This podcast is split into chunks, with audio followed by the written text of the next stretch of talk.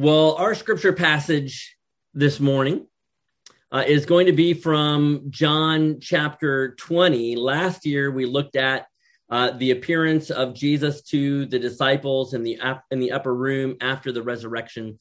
Uh, this year, we're just going to continue that uh, with John chapter 20, uh, 24 through 29. Uh, so give your attention to the reading of God's word this Resurrection Sunday morning. Now, Thomas, one of the 12, called the twin, was not with them when Jesus came. So the other disciples told him, We have seen the Lord. But he said to them, Unless I see in his hands the mark of the nails, and place my finger into the mark of the nails, and place my hand into his side, I will never believe. Eight days later, his disciples were inside again, and Thomas was with them.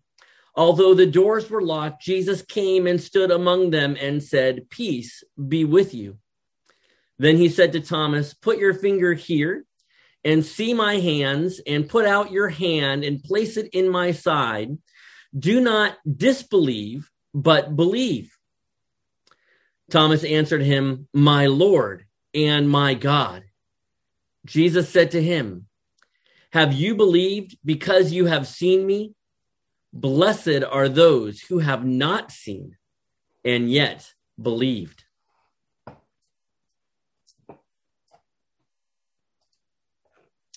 So, our passage this morning actually happens a week after the first resurrection Sunday. Uh, a week after the risen Jesus appeared in a locked upper room and declared peace to his frightened uh, disciples, all the disciples except one who was missing. And we're going to look at Thomas this morning. Uh, we're not told why Thomas was not with the other disciples when Jesus appeared. Uh, one might gather that his absence was deliberate. Uh, we know a few things about Thomas. Uh, in chapter 11, Jesus went to Lazarus' tomb uh, despite opposition from the Judeans.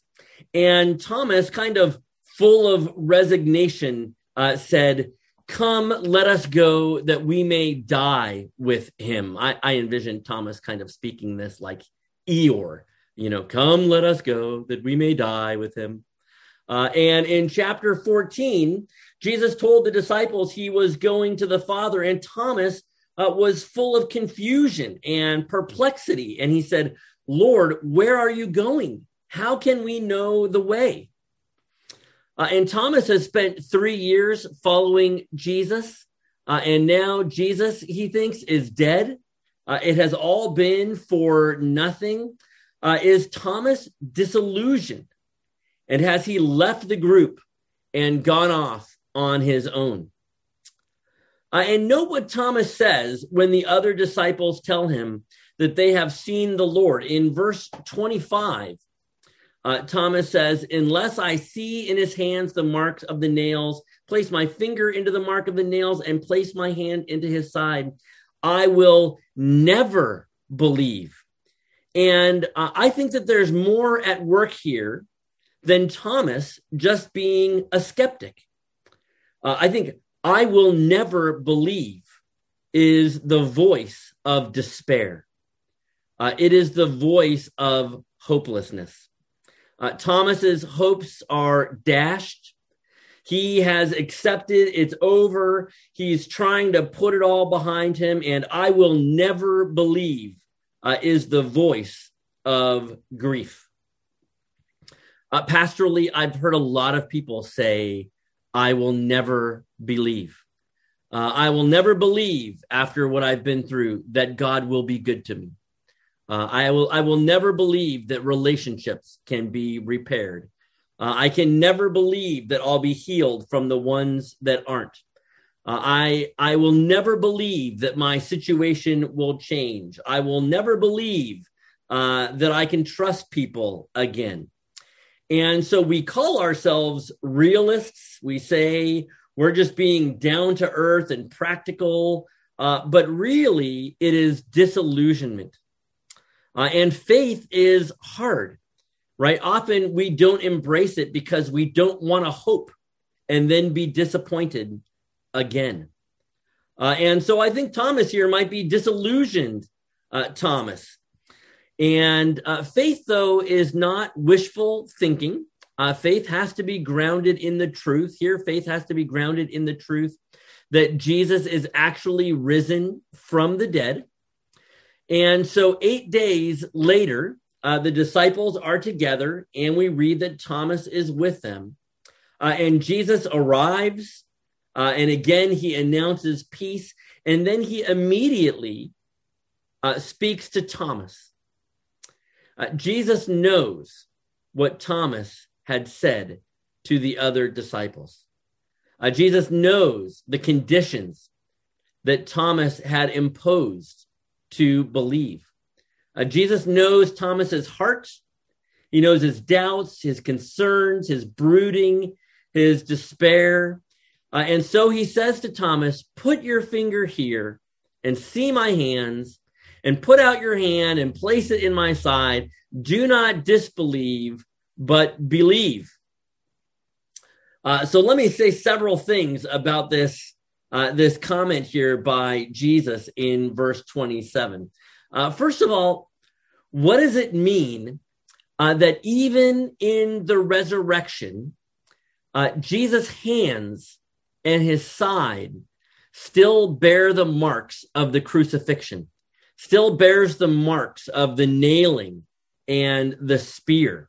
Uh, th- those things didn't magically get healed or disappeared in his resurrection body. Uh, and I think it's not just a way of saying this really is uh, the crucified body of our Lord that has been raised. That's certainly true. Uh, but I think it's a way of saying Jesus is still who he is. He is still the one who died so that we could live with new, with new purpose. He is still the one who offered himself and who offers himself in grace and love to Thomas. And so uh, his body still bears the marks uh, that show that he is the Lord who gives himself for us. Uh, and I think it's interesting that we actually never read about Thomas putting his hands in the nail marks and in the side. Uh, so, actually, after Jesus says this in verse 28, we read, uh, that Thomas answered him. Uh, it doesn't read that Thomas touched him and answered him. It's, it's like seeing the risen Lord immediately sweeps away all of Thomas's doubts. Uh, it immediately sweeps away all of Thomas's demands. Uh, and then out of Thomas's mouth, that, that had been the mouth of despair and skepticism, uh, comes one of the greatest Christological confessions of the Gospel of John. Uh, in verse 28, um, Thomas says, My Lord uh, and my God. Uh, and I, I, know that today, um, this is what people say when they are surprised by something. Uh, Jews with moral convictions about the holiness of God's name would never use it like that. Thomas is addressing Jesus with divine titles, my Lord and my God. Thomas is acknowledging the inclusion of Jesus, the Word made flesh, in the identity of the one true God. Uh, but note that Thomas also says, My Lord and my God. So Jesus is Lord and God is a theological statement. Uh, Jesus is my Lord and my God is a personal confession uh, in light of the resurrection. Uh, and, you know, in the Psalms, in, in petition, in lament, in praise, uh, God is never really just God. He is my God. Uh, he is our God, etc. Uh, and and the essence of faith is the conviction that Jesus is mine. Uh, faith says, Jesus, you are my Lord and you are my God. Faith is always personal. Uh, it's not just acknowledging truth that is out there somewhere. Uh, it is rather truth that becomes real in relationship with God. Uh, it, it's saying, I know Jesus is risen, but I also know that he died and rose for me. So Thomas is usually called Doubting Thomas. And I think on the one hand, um, Thomas kind of gets a bad rap uh, because all the disciples were doubting. Uh, none of them had believed Mary's testimony about seeing the Lord. All of them were doubtful and afraid in that upper room. And had Thomas been there uh, on that first resurrection evening, he would have believed with the rest of the disciples. Uh, so, on the one hand, I think Thomas gets a bad rap. But on the other hand, I think Thomas gets off too easily. Uh, because even though we call him doubting Thomas, Jesus does not say that he doubted, uh, as in the NIV. He actually says he disbelieved. Uh, he was apistos. He was faithless. He's actually uh, not doubting Thomas as much as he's disbelieving Thomas. And Thomas had received the apostolic witness about Jesus' resurrection from the other disciples.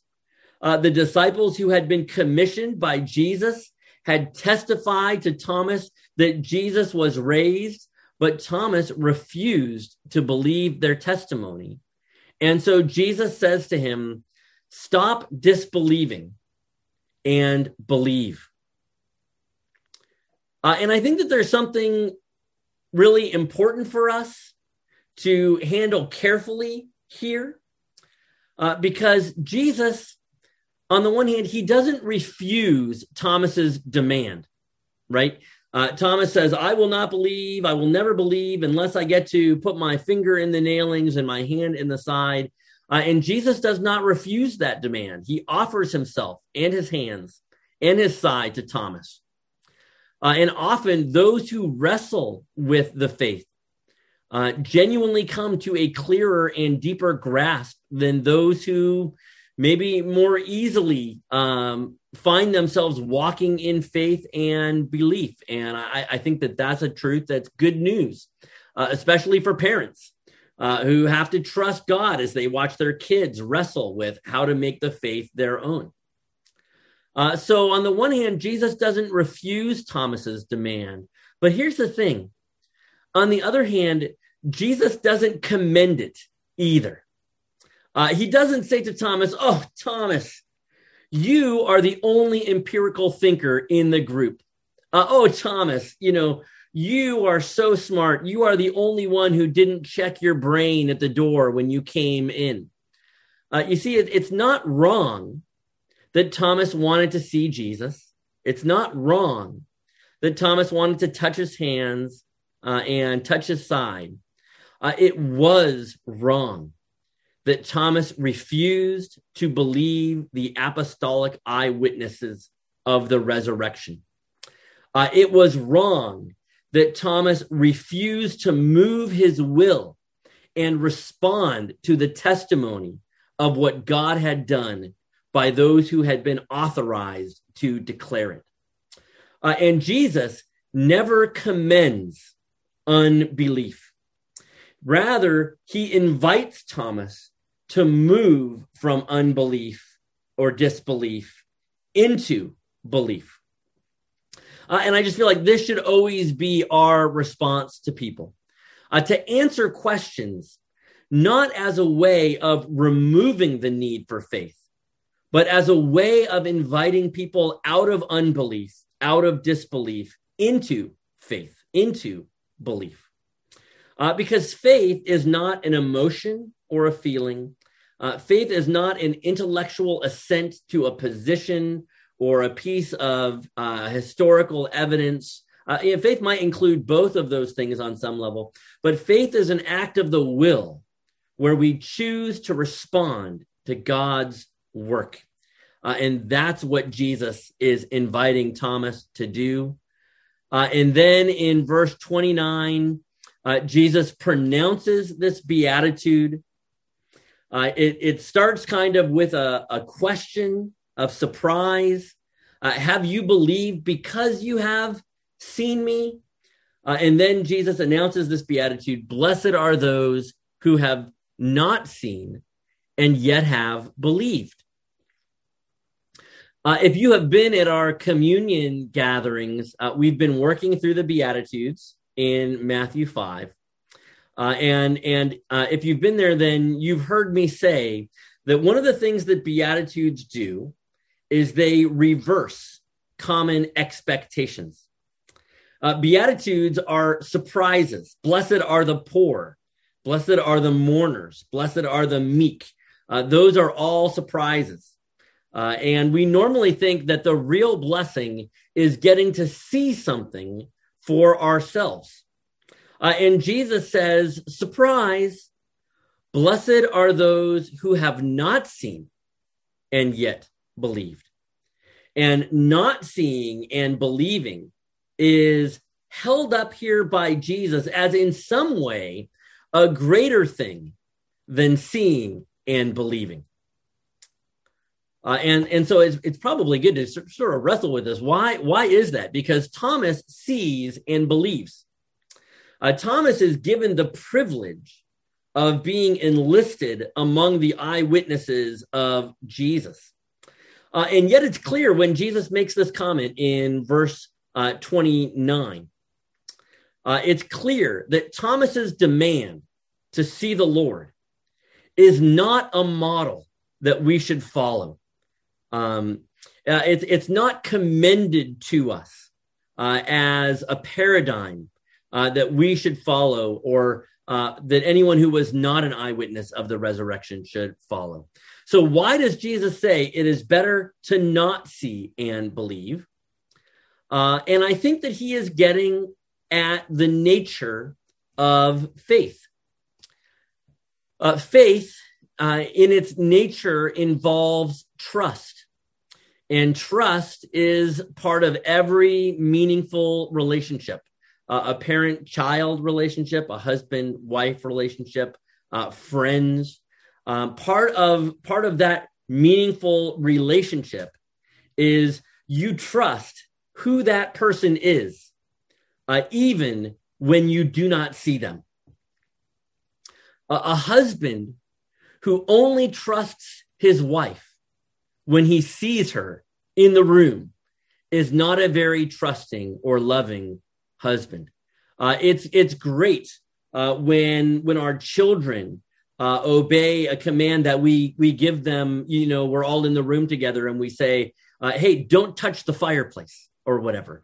Uh, but isn't it much better when, when they're older and we know they're going off on their own uh, and, and they still trust the wisdom that we have imparted to them? They still want to follow those things, even though we're not in the room watching. Uh, and relationships shaped by faith and shaped by trust are always more or always deeper and more loving than relationships that demand proof at every moment. Uh, imagine if every time your spouse or your kids or your parents told you something, uh, if you responded, "Prove it, prove it to me right now." Uh, that that would not be uh, a meaningful, harmonious, loving relationship. Uh, and God is seeking a relationship with us. Uh, relationships are based on promises and covenants that require faith. God God has made promises to us in Jesus Christ. God has told us uh, that there are things that Jesus has done that are real and that are true. And those things are true whether we see them or not.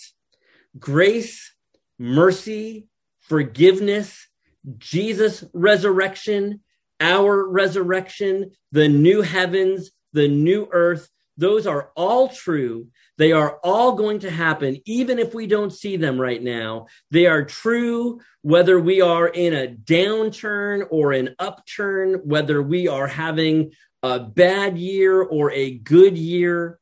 Uh, the empty tomb is true whether we are standing in front of it and talking to our Lord or if we are receiving it via the apostolic witness.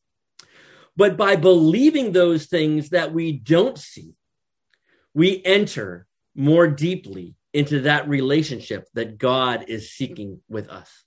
Uh, and we have a chance to trust him more deeply. Uh, maybe we all have a little bit of Thomas in us right now. Uh, maybe maybe there are certain things about which we are all a little delusioned. Uh, sorry, disillusioned. Uh, we, we might be delusional, but I, I meant disillusioned. Uh, maybe there are certain things about which we are disillusioned, uh, places where we are demanding uh, what the Lord must do if we will ever believe again. But you know, the truth is, what we really need is not to see something with our physical eyes.